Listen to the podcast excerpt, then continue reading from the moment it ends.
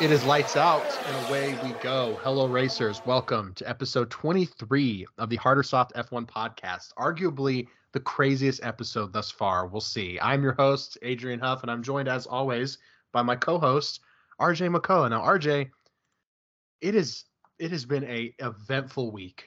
It has been, I mean, Hungary, uh, arguably one of the craziest races we've had thus far in the season, and there, of course, it, it wouldn't be F one if it couldn't have topped itself. So let's just jump right into it. Like you, let you kick us off. Yeah. Hello. Hello. You look nice today, Adrian. You got a nice new shirt, new shave, looking yes. good. Um, yes. Welcome to Hard or Soft F one podcast, the number one F one podcast that's hosted by one person in Toronto and one person in Georgia. So yes. yes. Um, but yeah, incredible week. I do have to say right at the top, Ferrari, They don't know wheel. They don't know wheel. So we'll get into that. We have that. We've got some smaller news. We've got Hungary recap. We've got a new segment today due this week. We've called Podiums. Um, a lot to get into this week. But right off the bat, the silly season has begun. It's crazy. We can't let this go without talking about it because it's just occupying our, I mean, our text today, our F one group chat that we're in. Just the internet's going crazy today. So we're going to get right into it. A lot of things have happened. We're going to kind of try and cover it all. But right off the start, the first thing that happened, kind of out of nowhere, is we hear Fernando Alonso will not be coming back to Alpine. He has signed a multi-year deal with Aston Martin. And then we kind of found out how it went down. And if Alonso has been trying to get rid of this reputation as the guy that burns bridges, this isn't the way to do it. So Otmar, Otmar, Otmar Szafnauer Claim, claimed that Alonso basically lied to his face after the race in Hungary. Um, so here's the quote. I'd heard rumors Aston were interested. Uh, so once you hear they're interested, there are probably discussions. There were some other indicators and discussions that took place, like walking out of the same motorhome at the same time, all that kind of stuff, which I saw. However, there was nothing.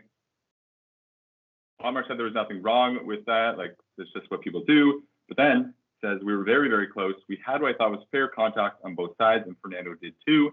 Um, the first confirmation I had, again, this is Otmar, the team principal for Alpine. The first confirmation I had that Alonso was leaving was the Aston Martin press release. Um, he says he did ask the question to Alonso in Hungary and was told straight to his face from Alonso, no, no, I haven't signed anything. Um, yeah, he also confirmed that they offered a one-year contract to Alonso with an option for an extra year. And obviously, Alonso didn't want that. So assuming he got a lot, a lot, a lot of money from Lance Stroll's father and just left Alpine, a better team, to go to a worse team. I don't know. So, yeah, that all comes off the back of Sebastian Vettel retiring. Yes. So things are getting into motion real quick. But then that becomes a question of, well, who is going to go to Alpine? And there's a name that's been popping up, but that in itself is its own ball of drama. So take it away, Adrian. God, yeah, you you explained that very well. It this all started with Sebastian Vettel announcing his retirement, which automatically kind of caused the internet to explode. I mean, he he gained like a million followers in like like six hours or something like that. It's unbelievable. Um, and yes, uh, we'll get into Hungary, of course, but like you said, Fernando post race um, sort of announced that he was going to be joining Aston Martin for a multi-year contract. Um, so we, uh, s- sort of were, uh, debating on what were going to be the next steps. And I will say before I completely jump into it, me and you, we, we, we saw this, I, I we, I don't know if we necessarily predicted it, but we definitely saw something coming. Um, of course, uh, Oscar Piastri would be, uh, the no-brainer choice for the replacement. Um, cause obviously Alonso was sort of being treated as a seat warmer for Piastri, which I think did contribute to Alonso deciding to to leave. So um, once uh, once the news broke that uh, Fernando Alonso would be joining Aston Martin, of course, everybody started their debates. Oh, it's okay. It's probably inevitable that Alpine announces Piastri. Um, and there was also some debate on like why Fernando did this. And obviously you said Fernando is a He he burns bridges, and yeah, he chases that cash, which, I mean, good for him. I will say in hindsight, once we go over everything, I will say Fernando Alonso's a fucking badass. He, he yes, he fucked over Alpine, but, you know, that's a multi, multi, multi-million dollar corporation racing team. And they were sort of treating, you know, two-time world champion as a seat warmer for a rookie. Um, and, of course, they were only willing to offer him another year. So everybody was saying, okay, Piastri is in. Piastri is in. But then, you know, we were sort of debating like, oh, uh, what if potentially Daniel went back? Because what if he had interest in McLaren? Because McLaren have not exactly been subtle in their uh, unhappiness of Daniel Ricciardo's performance. Um, so I, I when it broke and we were talking that uh, Alpine actually tweeted out today around two p.m., I believe that, or no, it was actually around noon Eastern, our time, I believe. Um, they tweeted out that Piastri would be joining them for the twenty twenty-three season and that he would be taking Fernando Alonso's place. Uh, so, yeah, that that was it. Uh, I mean, it, of course, you know, we were texting. We were like, holy shit, makes sense. Uh, but it was a little interesting that Piastri himself hadn't did not comment or did not say anything um, on his social media for two, two hours. hours. Yeah. Um, and two hours went by, nothing. And that was when we were sort of talking. And I, I, I need I, I need to go back through our thread, but I, I think I might have said something like, what if he decided not to, or something like that. I don't even know, but it. So t- two hours later, Piastri then tweets. I'm going to pull up the exact tweet right here because, of course, I want to fully articulate his feelings. So at two p.m. today, Eastern time, Oscar Piastri tweeted. Right at two. Yes, right That's at two. Kind of coincidence. That was a scheduled tweet. Mm-hmm. He tweeted, I understand that without my agreement, Alpine F one have put out a press release late this afternoon that I am driving for them next year. This is wrong, and I have not signed a contract with Alpine for twenty twenty-three. And then he goes on to say, verbatim, I will not be driving for Alpine next year. Dagger, Which, dagger, dagger. That caught the Formula One subreddit is still on fire. Like, it is unbelievable. And, of course, we don't have confirmation of, like, where he's going to be going, but all All fingers are pointing to McLaren. Like it, it, it, it, it's the only. I feel like genuinely, it's the only team that he could potentially go to that he would, that he would be willing to completely burn the Alpine bridge. Yeah, um, he could go to Williams, but why burn that bridge to go there? Exactly. Who wants to do that? So um, there's so much like legal, uh, like chatter going on, and it's kind of interesting that McLaren have sort of found themselves in a very similar predicament that they were in a couple of weeks ago in the IndyCar scene when yeah. uh, Alex Palou, is that how you pronounce his name? P A L O U, Paolo, P A, Palou. Yeah, Paolo, Al-Pal. whatever whatever the case may be. Yeah, he, um, his team that he was racing on tweeted out that he would be joining them next year. And, of course, he tweeted out, that's not true. I will be with McLaren next year. And that's already caused a um, – lawsuit, litigation, all that jazz. Um, and I'm trying, I'm scrolling through the Alpine um, Twitter. I think they actually deleted a tweet because they posted, after Oscar had tweeted that, they posted something along the lines of, as far as we know, legally, we are correct. That was pretty much the extent of what they said. So it's, it's unbelievable. I, I'm just like so shocked that this is happening. And, you know, they, the Formula One Instagram updated the twenty twenty-three drivers graphic, put Alonso's face on the Aston Martin for next year, obviously. They've got Daniel up in the McLaren. So I'm like, that's not even accurate. We don't know because um, yeah, I read that. Oh, sorry. Go ahead. No, someone also Photoshopped that and added like forty different names around Ricardo's. Yep. I mean, uh, yeah. yeah, at this point, we can sort of expect that Ricardo will probably not be at McLaren next year because there is a clause in his contract. McLaren can either buy him out.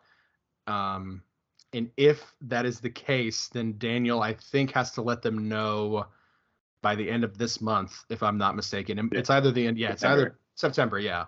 Um, and if if that is the case, then they will buy him out of his contract and he will not be racing for them next year, which brings up the question, will Daniel Ricciardo make a return to Renault? So I'll let you talk a little bit because I've been rambling, but like this has just been a complete clusterfuck in the best way possible. Yeah, it's exactly what we wanted. We said last week that uh, don't fret. Yeah, we have a month off of racing, but this is probably the most ex- like exciting month of the whole season in terms of news and like hot stove just talking, which we love. Everyone that loves F one loves to talk F one. Um, so yeah, this is we're off to a hot start one day in basically. um, so yeah, just to quickly sum up, because I know it's been a lot of names and contracts, and so yeah, basically Ricciardo's under contract with McLaren until the end of next year. Alpine doesn't necessarily know who they're going to fill the spot with, but Piastri's under contract with them as well, and he doesn't want to race for them. He wants. It appears he wants to race for McLaren. So McLaren has Ricciardo under contract. They also signed Pato O'Ward to their Indy, one of their Indy drivers, with the intention that he might get a shot at F one. They have Colton Herta, who they just drove at Portimao a few weeks in an F one car. They've got Palou, who they just signed. They've got now Piastri in the mix. Like, there's a lot of guys that are in the mix, or at least have been told that they're in the mix. And to the point where Piastri apparently had a handshake agreement with, uh, what's his face, McLaren's. Zach Brown? Not even principal anymore. Yeah, uh, Zach Brown.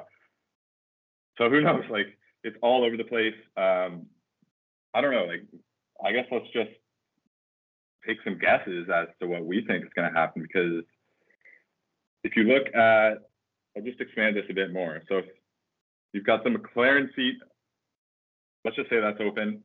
Then you've got the Alpine seat. That's too definite. The Williams, Latifi, Latifi's gone. And then you've got Yuki Tsunoda's seat, Albon's seat, Zhou Guan Yu's seat, and Mick Schumacher's seat. So there's going to be a lot of potential moving around. I could see Mick Schumacher moving to a different team. I could see Albon maybe moving up to a different team. Uh, Latifi, I think, is gone. Yuki, maybe he gets another chance. Maybe Alpine goes for Gasly because Gasly's French and they could have two Frenchmen on Alpine. You know, like, I think the most likely thing that happens, we both kind of agree, Piastri signs with McLaren. And then what goes, what happens to Alpine? Like, Ricciardo to Alpine, Ricciardo retires, Gasly goes to Alpine, and Ricciardo goes to Aston Martin, or sorry, to uh, AlphaTauri. He has the Red Bull ties. What do you think's going to happen? I I have no idea, but I think if I was to guess, um, it it's just it's crazy how just like fucked over Alpine has got just over the last couple of days, literally. Yeah. Um, it all started with I, this could have all started with Esteban defending Fernando a little bit too hard. Let's be real. Fernando got pissed, and maybe that he was like, you know what, fuck, fuck this French piece of shit. I'm out of here, bro. No shame against the French. I'm joking. It's but happening all year, like it has. You just go at it. They do. They're they're very volatile teammates. But at the beginning of the season, of the year, yes, we do have the rest of the year. But they were sort of the, at least on the socials, the vibe they were sort of presenting was like the the legend training, not the rookie, but like the young gun. You know, it, they were like perfect, but it's it's not perfect at all. Um, the theory about Gasly, I think, is extremely interesting. I think if Gasly ends up on Alpine, then it's just it is. Like, the circle of getting fucked over has just, like, crossed so many teams by that point, if that does happen. Yeah. But I think if Alpine real, if Alpine want to salvage ne- their next season, um, first of all, like, let's say they're right. Like, if Piastri did only just give Zach Brown, like, a handshake and Alpine actually have a contract with him, then that would be a really stupid fucking thing for him to tweet and for him to deny. Um, of course, we don't know the the details.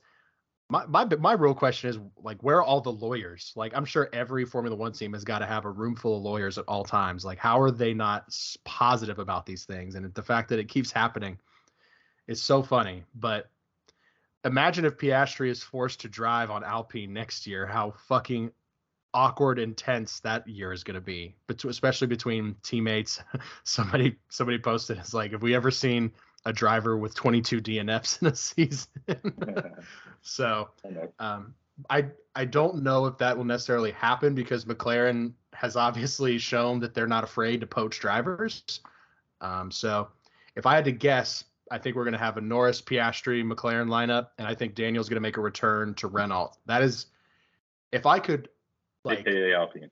Exactly. Yes. If I could choose like what would happen, that's what I would pick, because I would love to see Ricciardo back at Alpine. I would absolutely adore that. Um, but at the same time, the Gasly route, obviously Gasly wants to get out of Tauri. So it's a good opportunity. It's potential. I mean, I'm sure we have just as much clue as Alpine does, honestly. So what about you? What are, what are your predictions slash wishes for like how this is going to shake out?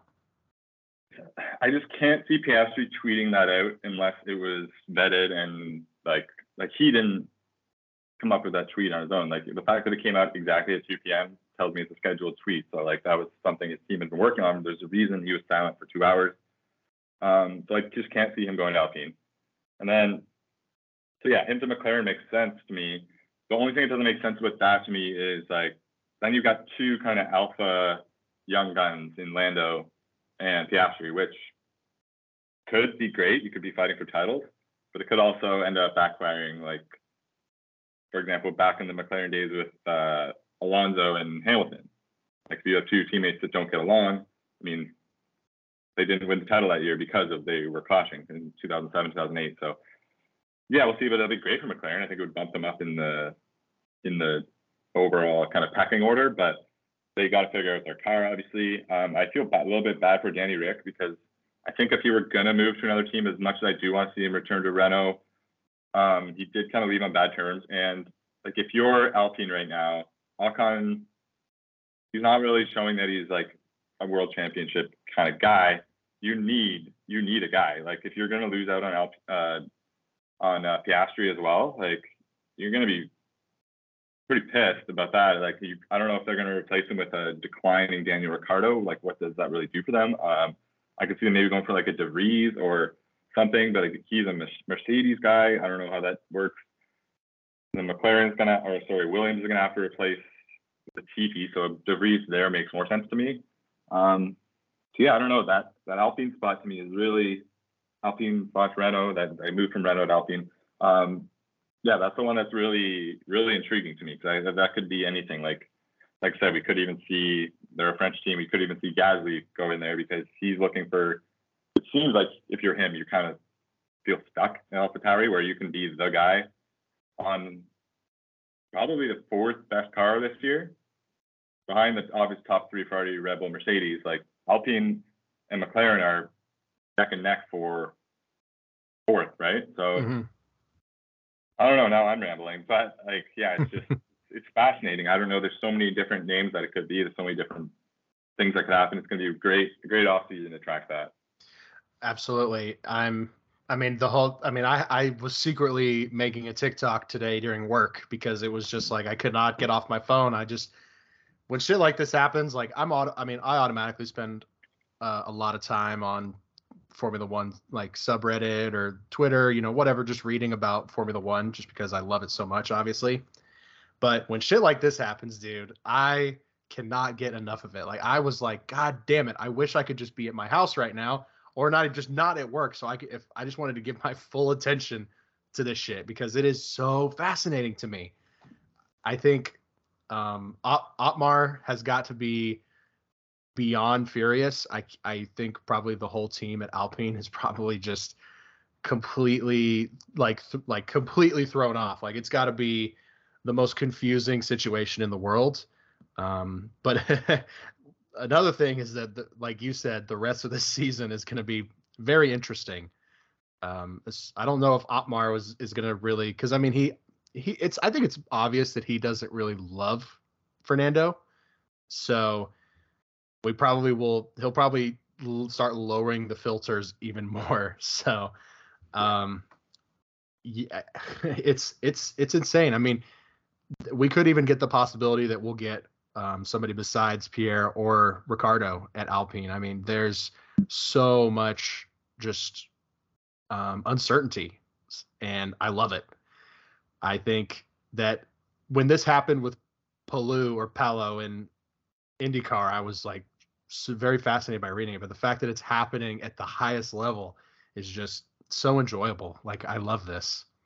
Yeah, and it's interesting that like the clause in Piastri's contract is like, if there's a seat available at Alpine and they offer it to him, he has to take it. But like, I guess if you're Piastri, you can make the argument that like this, that seat wasn't available until two days ago. So mm-hmm. like he could make the case that he already was in contract talks with McLaren or something legally. Yeah. Right. So I don't know. I mean, Alpine seems to want to stick to the legal stuff, but in this case, it seems like the driver, in the end of the day, is probably gonna get the choice. Like, the drivers usually are the ones kind of getting screwed over by the team. So I, I hope that Piastri doesn't just get like, legally you have to race for this team, because I don't know, I don't really like the way that's hit. But yeah. It's anything else on all this drama, or should we? It's hard. It's hard not to continue talking about. I do want to bring. I do want to flash back to the start of this season and just sort of remember a tweet that Alpine made um, a, lo- a, a while ago. I believe, oh, yes, it was Alpine. Of course it was, when they were sort of arguing for Oscar. Basically, you remember that, when they were basically like, hey, we're totally willing to lend our driver to another team. Yeah, yeah. So it's yeah, just like, right. yeah. I know. Imagine, imagine if they could just, you know, look into the future and realize just how big of a mistake that probably was. Um, yeah, we we can definitely move on soon, but I think you're absolutely right that Piastri probably wouldn't have tweeted that unless it was certain. And from what we know for certain is that Fernando Alonso was offered a one-year guarantee with the potential for a second year, which I'm pr- I'm sure in Fernando's eyes was, okay, you want me to drive one more year so you can replace me, um, which Uh, is probably what they were doing. You know, well, we don't really know for sure, but uh, obviously if Fernando didn't feel comfortable staying at Alpine, then there was probably a reason. Um, and what the to, to to finish off my spiel, I, I saw a comment on Reddit that said, this isn't the first time Fernando has cost McLaren millions of dollars. And that is so true. Very true, yeah. The last one probably cost hundreds of millions of dollars. Oh, my God. And this one could too. You know, I don't know what the Ricardo, like that's the whole thing too, is like Ricardo still has to either agree to this or just get bought out. And that's probably like, is that even an option that they can just pay him out like twenty-five million dollars or whatever? And then he just goes off and gets paid from another team again. Like, I don't know. There's, there's a lot of things, like it's going to be a lot to track. We're obviously going to mm-hmm. keep you posted every week, but. Absolutely. The, uh, sorry, the Fernando's, did you see what he posted on his story on Instagram? A couple. Uh, it was. It's just him with like the beach filter, and he's like giving like a thumbs up, just being like such an asshole, like just being like, "Oh, I enjoy what's going on right now." Just so you know. yeah, yeah, yeah. Because they thought he was in like Greek islands or something. Yep. And um, all the uh, Roman Grosjean and like three or four other IndyCar drivers have been tweeting things like the popcorn emojis and like, I didn't think it was April first. So it's just like the whole community is just focused on this. And yeah. Uh, of course, we're going to update you. Uh, but yeah, we can we can move on to our, our next little topic here. Yes, yes, yes. Sorry, just one second. No, you're good. Um, okay, so just a couple little news items that I want to get to. Um, so first, Lewis Hamilton has bought a stake in the Denver Broncos N F L team. Kind of came out of nowhere. I think he just bought a stake in a, a soccer team recently as well. So he's uh, expanding the olive branch. Um, not really much else there. Gives me a second team to root for. I'm a Bills fan. I guess I root for the Broncos as well. Uh, the more interesting Hamilton stat that I saw. After this weekend, Lewis Hamilton now has more podiums in twenty twenty-two than Charles Leclerc. Isn't that fucked? I, I, I don't even want to respond to that. I'm going to be honest.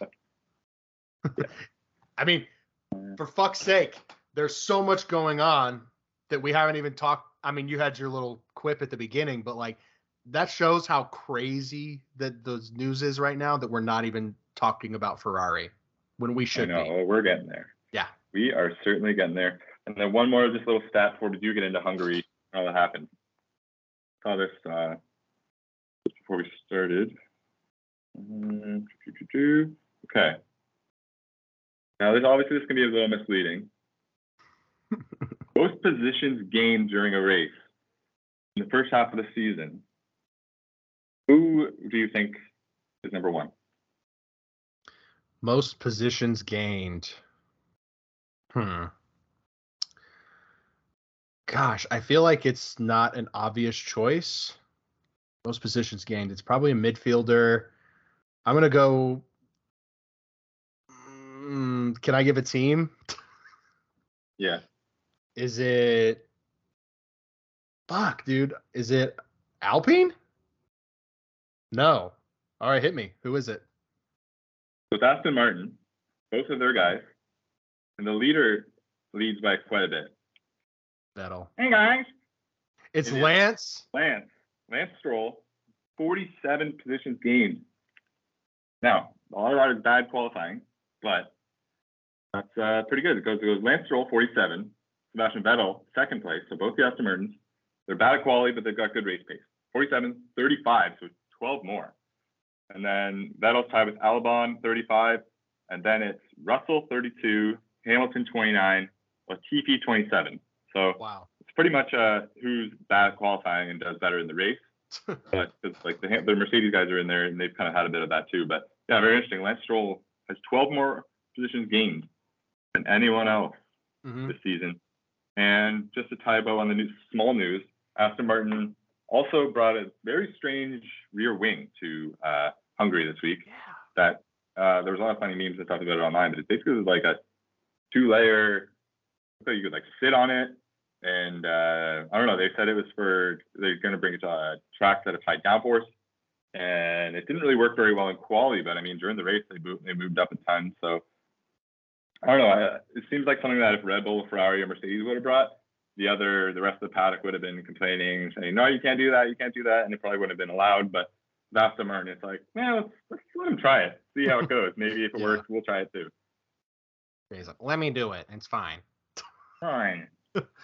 Anything I, else on those little small news bits? Yes. Uh, we shit on Lance Stroll quite a bit, um, but he's a good driver. Obviously, he's a Formula One driver. Is he the best? No. Is he the worst? No.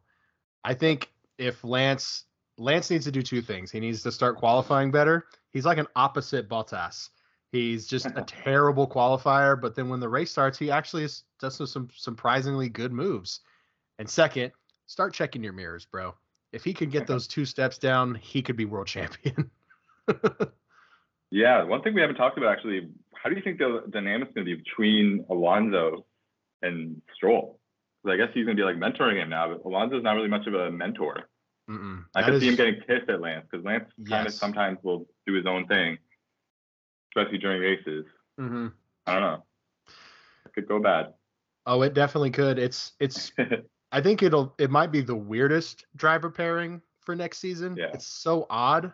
Um, but I mean, I'm sure for I'm sure Fernando is gonna be, you know, his regular like, hey, happy to be here and race, you know, like that type of shit.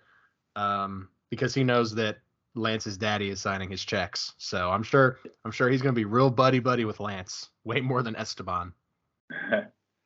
Yeah, because like you seem you think like Vettel, that would have been the perfect guy to mentor, but I don't know. It seems like he kind of took uh, Mick under his wing more than Lance. We don't really see yeah. much of anything with Lance ever mm-hmm. from yeah. anyone, and it doesn't really do social clips or anything. So. Yeah, a little weird. Sorry, I'm trying to double tap, multitask here. Um, oh, you're good.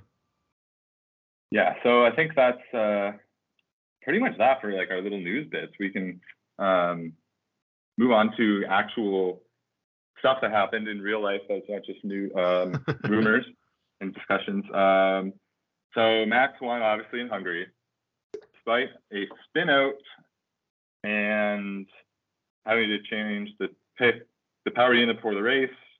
Which, I don't know, that could be a good thing, not necessarily a bad thing, but like that, and starting from tenth place, Max Verstappen won his twenty-eighth race of his career, which is insane that he's already done that. So, we'll get to the race in a sec. but he's your guy. So what's my punishment going to be? And then I'll give the updated league standings. Oh my gosh. Yes. And fun fact, I believe he had never won a race starting lower than fourth place. I think fourth was the lowest or the highest that he'd ever climbed to a, a race finish, which is insane. Um, but yes, Max won. Uh, and last time he won, you just, or pretty much every time he's won, you've just chugged a Red Bull on the show. And of course, when Charles won last time, since he's on my team, I made you do a full length race at Monaco on F one twenty-two, which might, I, I mean, I, I can, I think I can confidently say it's probably the worst punishment that we've had on the show so far. Just complete misery. So yeah, I'm not going to have you chug or drink anything, and I'm not going to have you do a full race, but there is a stipulation. You are going to be driving in the Netherlands. You're going to do a five lap race, and you are going to be driving in, you get a, you're, you get a few options. You can choose okay. between a Williams, a Haas, an Aston Martin, and I think I'll stop it there. Just those three teams. And you have to just, all you have to do is just do a, a uh, not, you can do whatever length qualifying you want. Um, pretty much just the, the main thing is just that you, you do the whole weekend as one of those drivers, and you play on, um, let's say, I'm trying to think, I, I've been debating what A I level to put it. Uh, we'll say ninety. Um, and all you have to do is get points. If you do the five laps and you don't get points, you got to start the weekend all over again. So right. it's five a, laps with it. Right. Yeah, just five laps, because I figure with ninety A I, you may have, I don't know. I, I this is sort of like, I'm, I just wanted to play around a little bit with like the racing aspect of the punishment. I didn't want to give you a full race. I wanted to make it interesting. Like if you do amazing, you could knock it out in twenty minutes, but other, or it could take you, you know, three or four tries. So that's your punishment this week. We'll update next week on how that goes. Um, I gotta say, it's it's pretty wild how many punishments you've done and how ahead you are in our league. Like it's it's unbelievable.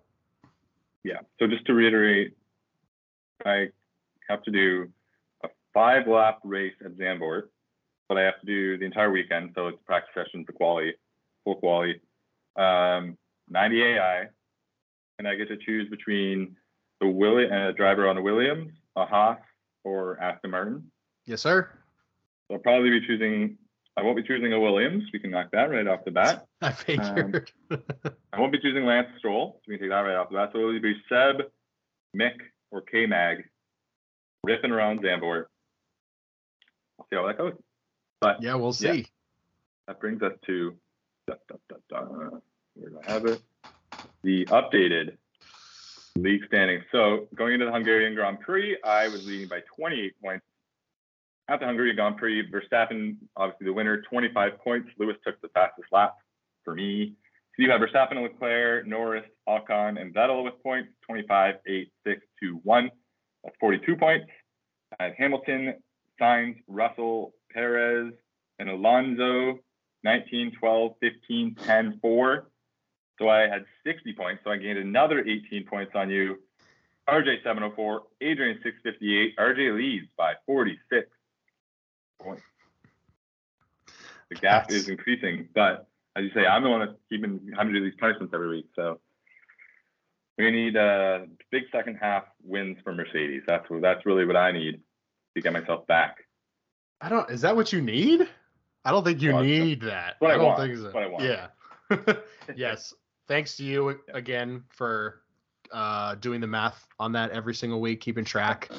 Um, it's very fun. I love watching the race, and then on the last three or four laps, suddenly realizing I only have two or three drivers in the top ten. So, uh, yeah, that's another reason why I'm so fucking pissed off at Ferrari, is because Charles. Max and Charles were my, those were my, those were my dogs, man. I was supposed to, they were supposed to carry me to victory, but ah, I just, and looking back, why, why I picked Gasly as my third pick, I will never know. I will never know. We were, we, we were, we were young. I was stupid. It was a different time. A different time. Uh, next year, though, I, I'm not counting myself out this year, but I'm just saying it, it, it looks bleak. It looks fucking bleak. So, yeah, it, I if I do lose, though, I'm happy to come up to Canada. So right. Yeah, it's not really that bad of a punishment. It's more the no, not yeah. at all. Um, so, yeah, we can get into the race and stuff. But first, quali was pretty interesting this week um, on a multiple on a multitude of levels. Um, so George Russell takes pole at the, on like the very last second. It didn't look like he was like he had no uh, purple sectors. It was all green sectors, which is interesting. Um, he takes pole, and then we're kind of waiting for Lewis to come around. He had a D R S issue, cause, so that in hindsight kind of cost could probably cost him a win. Yeah, if they didn't have that D R S error. Um, so he Lewis qualified seventh, and then the Red Bulls had a disastrous qualifying, definitely their worst of the year. Uh, yeah. Perez didn't even make it into Q three. He starts eleventh, and then Verstappen had an issue out of the box on Q three, and he finished last in Q three. So tenth and eleventh. It looks like going into the weekend. Um, it was, was it Russell and then the two Ferraris. So Russell, yep. Sainz, Leclerc. It looked like, wow, like, like Ferraris is what they need. They're going to get a one two. The Rebels not going to get much of anything. They're going to keep the constructors alive. Obviously, that's not what happened. Um, we got the same exact podium we got last week. Verstappen, Hamilton, Russell. Uh, I mean, Max is on another level, but the way it went down with Ferrari is really the talking point. Um, so I'm just going to go through a few of what happened. So, first of all, they did an extra pit stop. Again. But, yeah. So I have down. Where did I write this? Again. Why? Down. Okay, here we go. Why? So, whole race is going pretty normal. Leclerc passes George Russell to take the lead on lap thirty-one. Like, this all happens pretty quick. And I remember texting you because Charles was starting to pull away and saying, no, I really hope Charles doesn't, doesn't just run away with this. It's the last race, so I hope there's something interesting that happens. Well, unfortunately, it all went to shit. Because lap forty, after the second stint of mediums, they pit the hards. After nine laps, nine laps after passing Russell, they pit, switch to hards lap forty. Then lap forty-one, Max passes Charles. Lap forty-two, Max spins out. And Charles repasses Max. And we're like, okay, this Max or Charles is good. He's in the lead. They're just gonna go the rest of the race. Um, I don't know if he had tried had a different compound yet, but soft would have been the one to go to. Wait it out to the end and then go to soft. Instead, uh, yeah, Max retakes Charles on lap forty-five. The the hard the hard tires the entire race. No one will. I know I did a bad job of explaining that, but the the hard tires like Pirelli. I never had any recommendation of anyone going medium, medium, hard. That's what Ferrari tried to do. Uh, we had seen it with Haas and Alpine. They just couldn't get the hard tires going. Red Bull, before the race, was going to start on hard tires, but they changed at the last minute, knowing the hard tires weren't going to work. But yet, halfway, three-quarters of the way through the race, Ferrari decides to put the guy that's going to win the race, probably, on hard tires that everyone knows aren't working. And the worst part of it all, to me, obviously, they drop him. He drops the first. He ends up sixth. Carlos ends up fourth. They lose points to Red Bull. But after the race, Charles finally kind of says, like, you know what? I don't understand. Like, seems to be something going wrong every race. Um, like, we need to figure out the strategy. I didn't want to go on a hard. You heard him on the radio saying he didn't want to go on a hard. And like the team is just debacle every week. Um, but then the thing that just would drive me insane if I was a Ferrari fan, first of all, is that Bonato.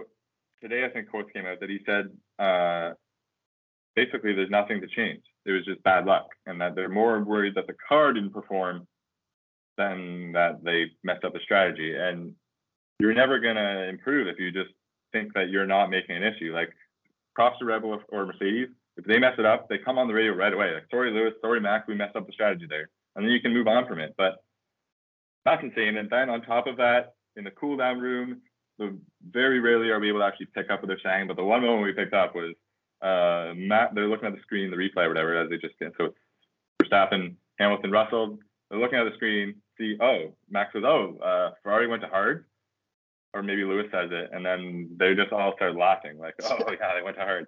So, like, yeah, I'm messing up the order of that, but it's just, when you're getting made fun of by the other teams, that's that's not good. No. Yeah. Another blunder. I'm going to block there for a sec. You're good. Okay. What do you think of another blunder?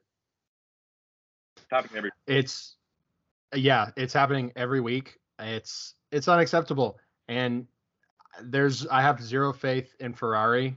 Uh I think I it they've just they've choked away a fight. They're not even choking away like a win. They're not even fighting. They're just letting it happen to them. It's like this sport should be war, but to them it's just oh it's play it's it is playtime. You know, it's like it is aha. There's a that is a complete disaster class. And shout out, I have her name pulled up right here. Shout out to the she's not the head strategist, but she is on the pit wall. Um, I think she is um, the chief strategist, um, Hannah Schmitz um, on Red Bull. She is a rock star. She's been on the team for years, and uh, she made the she made all the calls for Max, uh, which obviously got him the win.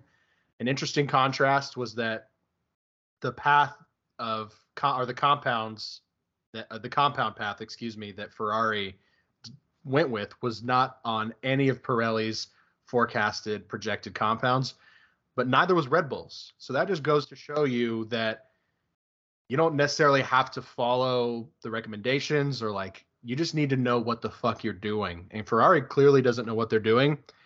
And I think I think that bothers me the most about the whole team dynamic is that, like you said, you know, regardless of Red Bull's faults or Mercedes' faults, you know, when they fuck up, they own up to it.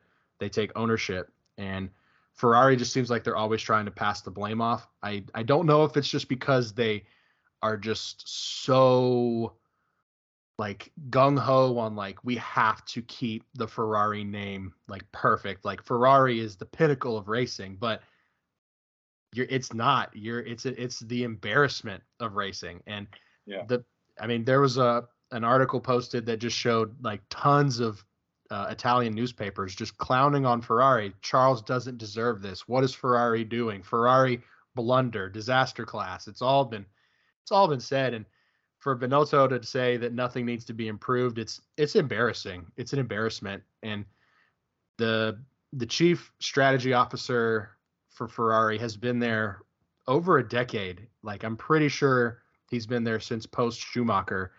Um, the which just really came into when like Vettel was there, mm-hmm. which is about ten years ago. So maybe it's him. Yep. That guy yeah. needs to go. He needs to go. And if, if not just him, you know, it needs to, the, the leadership just needs to be cut. I, I, I don't know if I texted this to you. I might've said it in the last podcast. I do not remember, but if Leclerc wants a chance at even fighting for the title with Ferrari, he needs a Schumacher level takeover of the team. And is that even possible? I don't know. I don't think so. Um, it seems very unlikely just to, because when Michael joined Ferrari, he brought so much personnel with him that it was like he brought his own team onto the team. So, yeah. and, and Charles... That, on oh, that point, ahead. though. Yeah. No, sorry, just before I forget no, it. That there was rumors that we talked about a few months ago that when Hamilton, like Hamilton almost went to Ferrari, but they wouldn't let him bring over his own people. Yep. So... there you go. Like they've already changed that. And then, yeah, Ferrari just has this like idea that they're bigger than anyone else. Like I said earlier, if Red Bull and Mercedes make a mistake, they at least say to their driver, like, hey guys, even if they're wrong, like Toto was saying, like, sorry, Lewis, how you had to drive this tractor. Or like the sponsors don't want to hear that. Like the Mercedes people in the in the garage that are working on the car so hard, they don't want to hear that. But you gotta like kind of massage the ego of your driver because that's really what it boils down to. Whereas Ferrari is just like, no, we're Ferrari, we don't mess up, you mess up.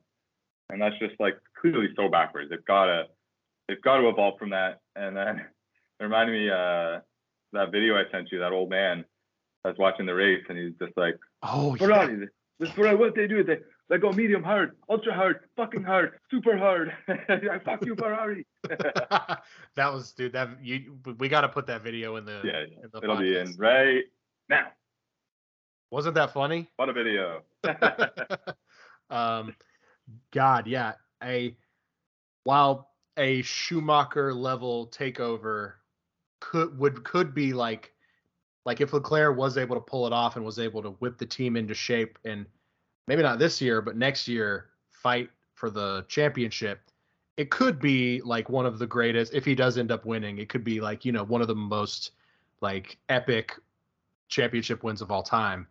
Um, but I don't know if that's even possible, because Charles just, he seems like he's alone. I mean, I know he has Carlos, you know, they're buddies, but like Carlos too. I mean, they just, they, it's like, it's like Ferrari has these different camps, and if one camp has a question, they've got to check with every other camp before they can give a definitive answer. And it just, it's depressing, because like in France, they did that with Sainz. They pitted him for the hards, which was just brain dead, but you could chalk it up to, okay, it was a mistake, but then they did it again the next week. And this was after not only Red Bull changing the hards before the race, they couldn't have even noticed that and been like, huh, that's weird. But K-Mag was the first person to pit for the hards, and he was lapping like five or six seconds slower than the leaders. It's like, I'm on Reddit and I know these things. Like, what the yeah. hell?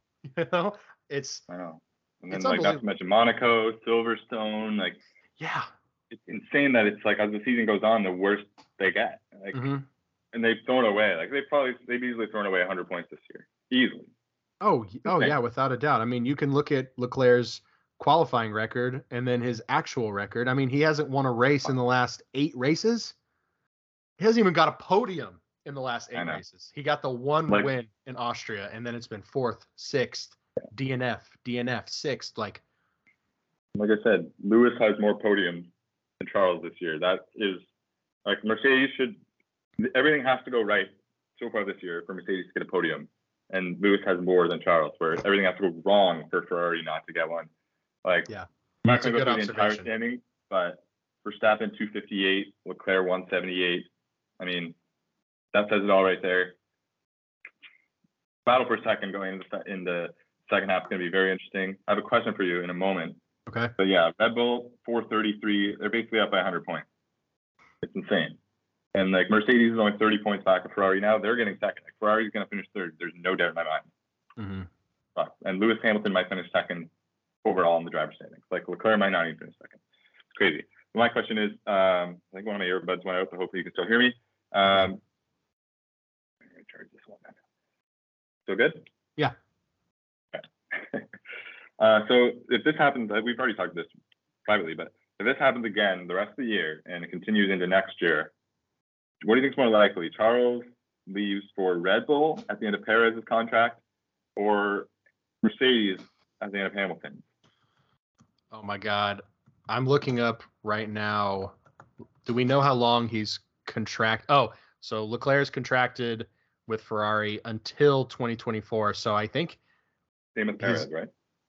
Yes, I believe so. So, yeah, it's only next year that's a guarantee, right? Yeah. So they're basically all three, Perez, Hamilton, and Leclerc. Let's just say all their contracts end at the same time. Let's mm-hmm. just say. Do you think it would make sense? Like, I, what do you think? Because he, he does, he is a championship-capable driver. Oh yeah.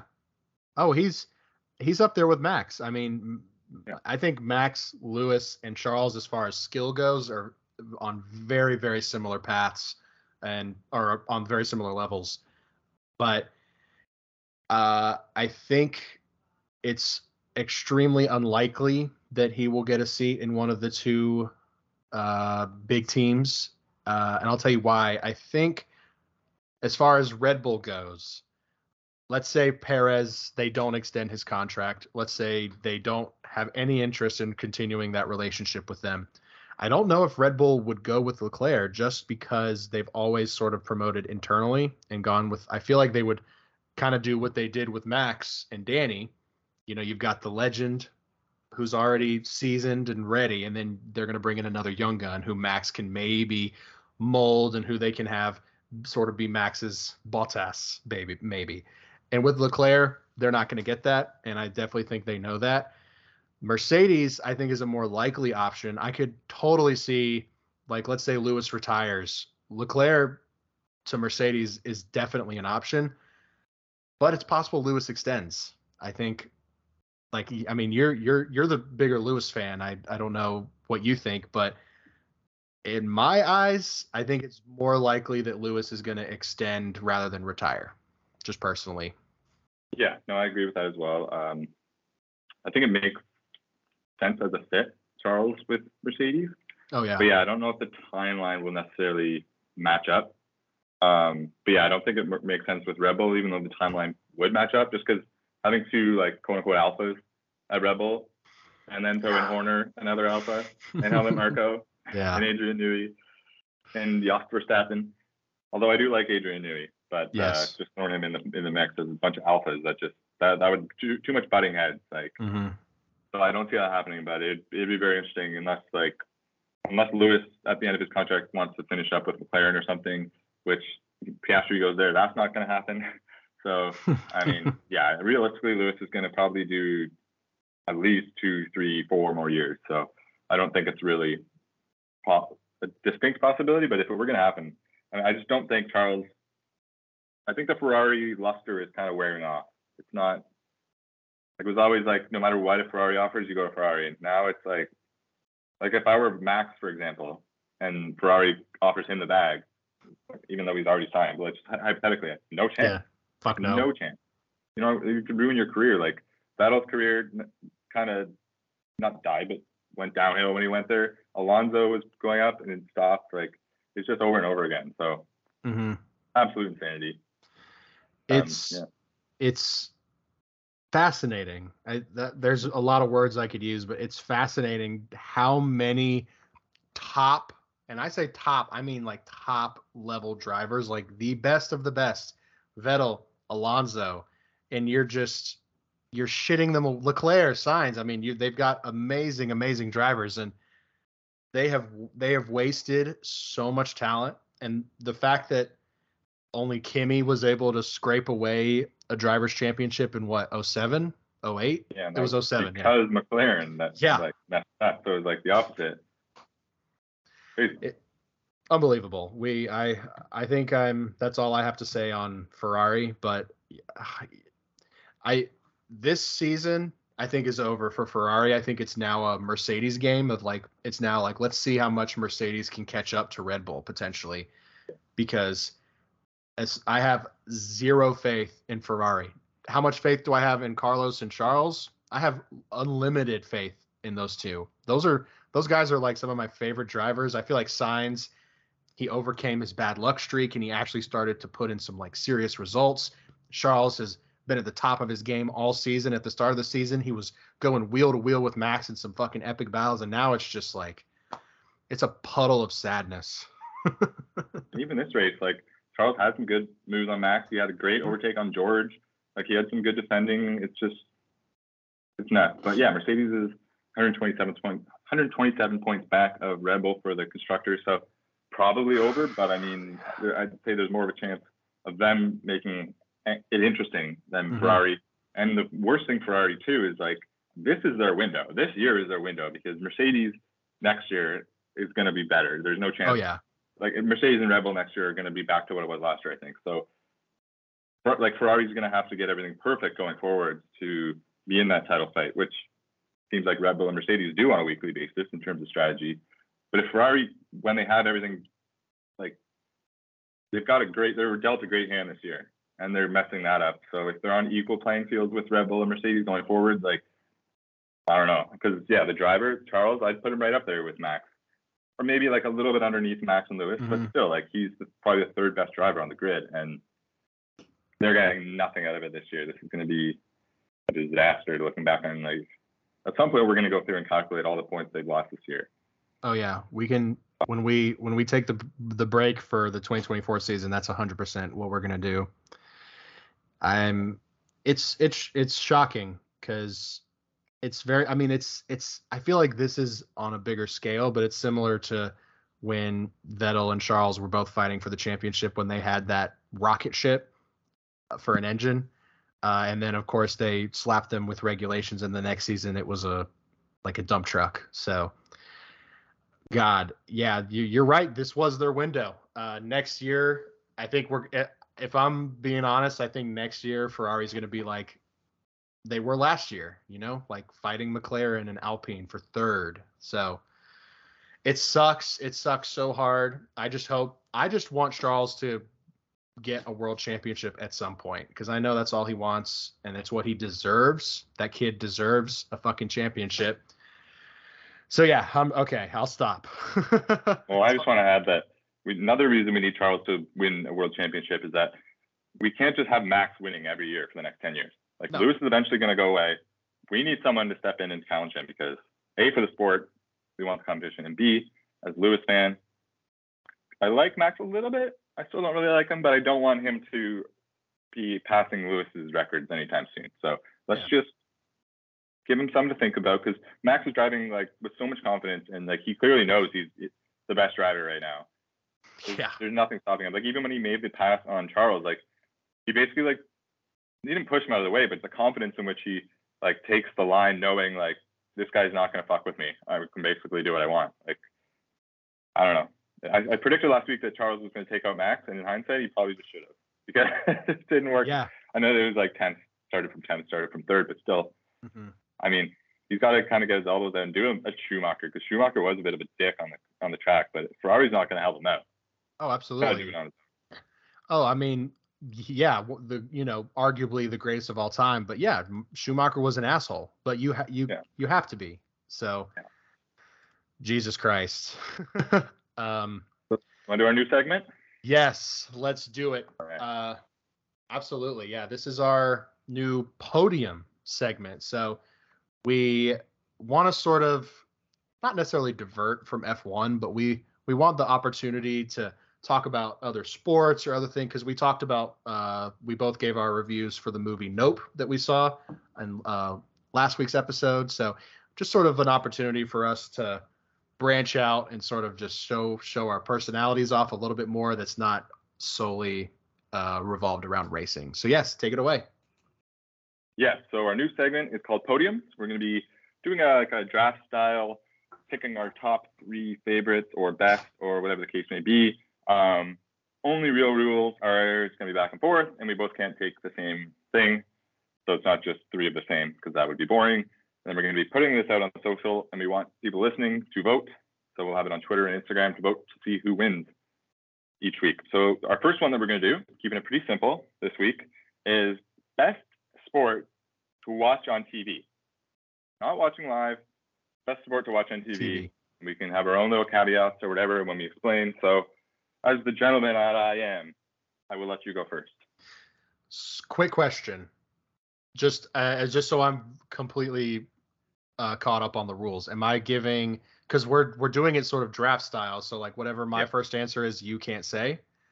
Yep. Um, am I giving my top or my third first? Let's go right from the top. You go. You're number one. You're right. And then I okay. think we should do, even though it's only two people, I think we do snake draft. So like you go, then I go, then I go, then you go. So there's okay. not really an advantage to going first. Sure. So like you go first, but you also go last. Okay. I'm going to refrain from saying the sport that this podcast is centered around, because yeah, I, I don't think have it ranked number one. It's, I think it's, I mean, we could say that, uh, it's no secret. That's my favorite sport to watch. Um, so I won't, I won't include that just yeah. for a little we're bit going, of variety. We're going best, not necessarily favorite. Best. Okay. I think the best sport to watch on T V is, I was debating number one. I'm going to say football. I'm sorry, dude. I'm sorry. I'm sorry. It's, it's, it's the, it's the one sport that like, I think is almost more enjoyable at home. If that's yeah. even possible. Cause I've, I've got, I've had, I have so many memories, you know, dun-dun-dun, dun-dun-dun, you know, the, the N F L theme. It's classic. I, I, I love football. I'm not like the world's biggest football fan. I'm so shitty when it comes to like player names, but I'm a Saints boy. Who dat nation? Um, I, I have such weird sport teams preferences, but I'll, I'll, but are we, so I guess this is getting too specific, but I guess you could, uh, if I said N F L, you could say college yeah, football. But... Exactly. Oh, don't okay. you worry. I might be on the list somewhere. So you're so taking I'll... N F L. Yes. And I got to add to that. Yeah. I'm a Bills fan, so Bills Mafia. That's gonna be our year. Uh, uh-huh. But yeah, we got N F L. N F L is the ultimate. It's like the clear-cut number one choice. I was hoping you weren't going to take it, but it's the clear-cut number one T V sport. Because if you go to the stadium, you don't have that great of a view. It's cool, but we got N F L Red Zone. That's goated. You can't defeat N F L Red Zone. Like, you're just getting all the top plays all day, seven straight hours, commercial-free football. You got fantasy football. You got your bets. You get to watch your own team. It's only one game per week per team, so you it's like you don't get overwhelmed by it. The pace of, of the game is perfect for T V. You watch for ten seconds. You have about a thirty second, forty second break. You get back into it, you watch, and you can break. It's just like everything about football is made for T V. It's perfect. The best, by far the best T V sport. So you got that number one. You know, I have back-to-back picks. So down here. So one, N F L. Two. Coming from a Canadian, this is a pretty obvious choice. I had N F L number one. Number two, my number one pick, N H L. And I'm going to say this with a caveat that if you're just watching a random regular season game, maybe not the best T V sport, but playoff hockey is, un- is arguably better than watching football. Playoff hockey is unbelievable. Playoff overtime hockey, there's nothing that beats that. The sudden death, playoff overtime, unbelievable. You get Stanley Cup Finals, everyone loves it. It's the best trophy in all sports. You get to bring that out, the carry, it's the best trophy celebration. Um, so yeah, playoff hockey. But I'll put N H L on the graphic. Go Leafs, okay. Go. Probably never going to be our year, but maybe next year we'll get past the first round. Oh, and I got to pick again. Yes, you do. Uh, N H L. So three. This is this is where things are going to start to get interesting. Uh, I'm going to go with attempting to take this one, but I'm not going to. I'm going to leave for you. The next line I'm going to take is U F C. Ah. U F C. I think U F C has developed into the up-and-coming best. Now, okay, I won't say no spoilers, but yeah, U F C is probably the best up-and-coming T V sport. Um, it's just electric. There's nothing. There's something inside of us as humans. Going back to the times of the Romans and the Greeks, we just love watching people fight. There's just something inherently amazing about it. They put on a great show. They know how to build up their people as characters, and like when there's a good fight, it's unbelievable. There's certain things that are hard to watch sometimes, like when someone gets like knocked out and then they like jump down and do like a hammer punch on them. Oh my god, that's hard to watch. Or like there's just crazy blood all gushing all over the place. But hey, that's a it's a great T V sport. The announcers, like, say what you want about Joe Rogan, he's great at announcing. U F C, yes. They have the fighting, like the Michael Buffer, Bruce Buffer, I think it's Michael. Yeah, like, everything's great. Dana White's a character in himself. Uh, yeah, like Conor McGregor. The, the women's fighting is even amazing. Like, I, I watched mm-hmm. Amanda Nunes this past weekend. Like, U F C. That's pick number three overall. U F C. Son of a bitch. That was my next pick. uh, yeah. Say what you will about Joe Rogan. He's an amazing fight commentator.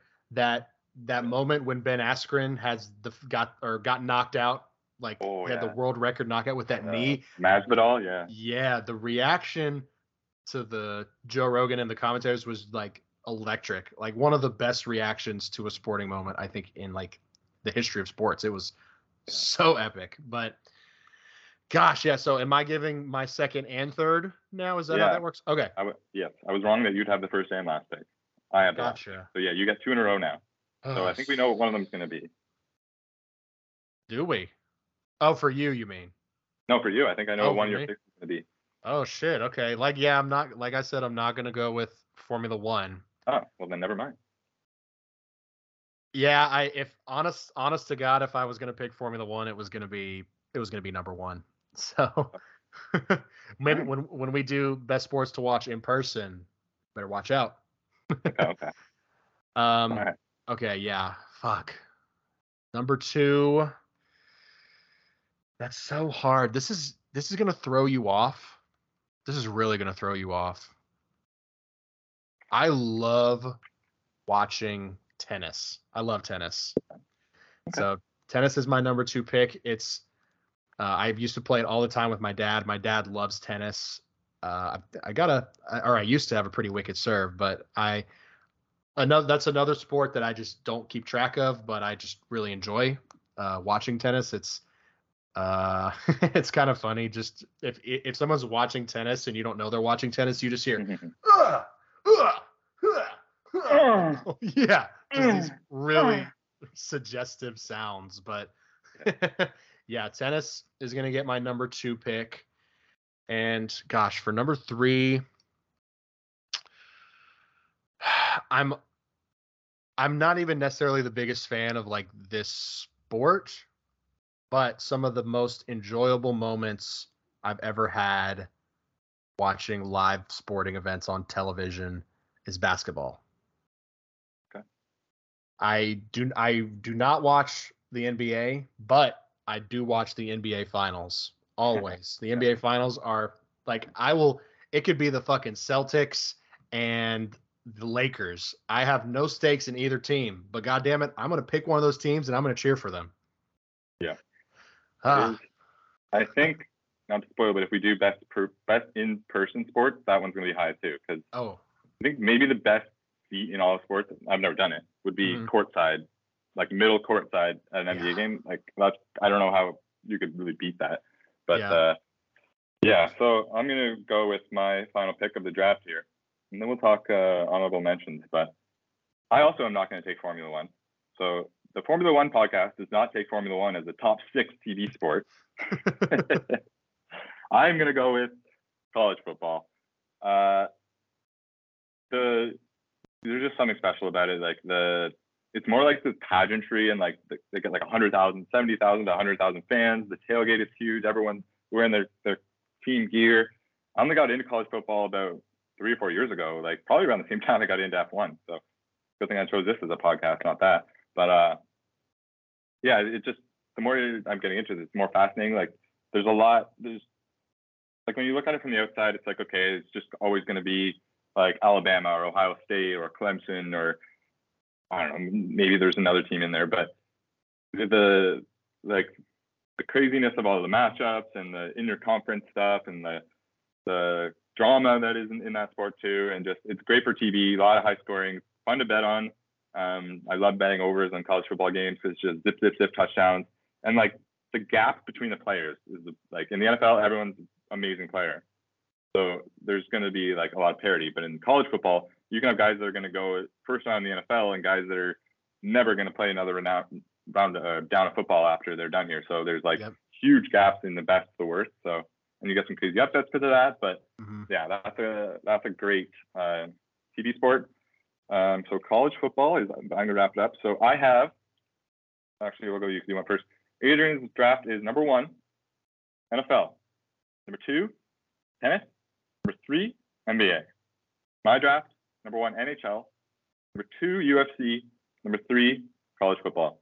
Um, any honorable mentions that we didn't get to? Obviously, Formula One. Um, I highly enjoy the Olympics, table tennis, okay. uh, some of the honorable mentions. Yeah, just uh, Summer Olympics, I tend to prefer. The uh, Winter Olympics, you know, there's maybe one or two events that I'll watch. But uh, yeah, probably I love I like watching table tennis, oddly enough. Okay. But look, I'm going to be tennis, who's your uh, who's your guy in tennis? Oh, gosh, I don't even I don't even have a guy. Our favorite. You don't have a favorite now? Um, yeah, I would say probably Andy. But I don't know. You're I'm not like, Andy? Yes. Yeah. Like okay. he's, he's the only like person that I remember watch win. Uh, so yeah, American, not that many uh, great American tennis, at least the men's side. It's kind of weird. Yeah, no. Um, I like the, the Williams sisters. Um, mm-hmm. but, uh, that's what about like Nadal, Federer, Djokovic, of those three, who do you like? Yeah. That's I like the GOAT discussion, right? Yeah, I like Federer for sure, just because he's the, like I said, he's the only one I've actually watched play and who I can like, I have memory of watching him, you know, play. So uh, I feel like, I feel like, yeah, I feel like a little bit of a fraud putting that because I just don't know. I'm so bad with names. Um, but I'll be completely honest. I think your picks are a little more solid, if I'm being real. I also work in sports T V, so I mean, like, kind of like I should win this one. Yeah, I yeah, yeah arguably yeah. Um, because if I'm also being honest, I like college football more than N F L. yeah, but college I guess, yeah, football it's hard because we did best sports, not favorite sports. Because favorite, yeah, F one right. we would have both taken F one first, or exactly I probably would have taken second. Yeah. And in my opinion, I would much rather watch N F L on T V and college football in person. just personally. Because yeah. I could see that. Yeah, the experience. U G A yeah, games. You're missing too much. Like you're you missing are. way too much if you're watching N F L in stadium. Like I want to go to. Um, actually, my brother and I were talking about going to Boston this year to see Bills game in New England. Oh. So part of the reason is that it's on a Thursday night, so we won't miss like all Sunday's action. You know, you can go to the game Thursday. Hell yeah. Because yeah, if you go Sunday one o'clock, like yeah, you have a great time tailgating and watching the game stuff, but you're gonna miss out on so much. So yep. I gotta figure that one out. Um, yeah, that's our uh, that's our podium. We're gonna be back with another one every week, yep. hopefully. Depending on. Uh, but yeah, that was fun. Um, one thing I wanted to mention that I had written down: if McLaren signs Piastri, I think we have to get Andy from Outlap back on here because he's a McLaren fan. We do, absolutely. I would love to just get his. If Ricardo doesn't go back, anyone, if they change the lineup for next year, we should have Andy on either way. Oh, absolutely. Yeah, yeah. if it's if it's anything but Daniel and Lando for sure. Yeah. I would love to just hear his thoughts on the silly season right now. Honestly, we need yeah. to have him back on. Uh, yeah, check out can. check out the Outlap podcast on Sp- yeah. on Spotify or Apple Podcasts. Yeah. And also, we need you guys to like and subscribe our podcast, whether you're on YouTube or Spotify or Apple or wherever you enjoy your podcast. We're trying to ramp up here, so we need all your support. We appreciate Absolutely. it very much. Yes, we do. We need all the support. We're we're a growing podcast. We we say this every week. uh, but subscribe to our YouTube, follow us on Spotify, listen on Apple Podcasts, Hard or Soft F one on all those platforms. Also check us out on TikTok, Instagram, and Twitter at Hard or Soft F one. Help us out. Follow us. Watch our content. R J, is there anything you want to say before we leave these people? Nope. I'd like to say that the uh, first half recap for me, we will have mid-season awards, which are going to be more on the comedic side. But first half for me started out very disappointing with Mercedes shit in the bed off the bat. I was excited for the Max versus Charles battle. That hasn't really panned out. Um, so now I'm I'm happy with the progress Mercedes has made, despite some of it being how unreliable the other teams have been. But uh, yeah, I'm really looking forward to a competitive second half, but really, really looking forward to seeing how all this driver moves drama plays out over the next. Because, I mean, while we've been recording this podcast, who knows what could have happened. Piastri could have signed. Who knows? All hell could have broken loose. Hamilton could have retired. Who knows? So let's hope we don't get any bombshells right when we check our phones in a few minutes. But, uh, yeah, that's pretty much all I've got to say. And uh, thanks for everyone for following along with us for the first half of the season. And we're going to uh, we're looking at a couple little things to improve in the second half. We might potentially be getting an intern. I think we are, but don't want to announce anything before it's too early or too. I don't want to announce things too early. So that's what I have to wrap up on. Thanks again, everyone. Adrian, what do you got? Um, I will say I was very occasionally refreshing the F one subreddit, and it's all just still talks about Piastri's decisions and nothing is broke as of now or as of ten minutes ago. So hopefully uh, I'm glad we waited a day, though, because if we had recorded this when we were supposed to, we wouldn't have known anything about what was happening this week. So, yeah, thank you all so much for watching or listening, and we will see you guys next week for the start, I guess, of the summer break.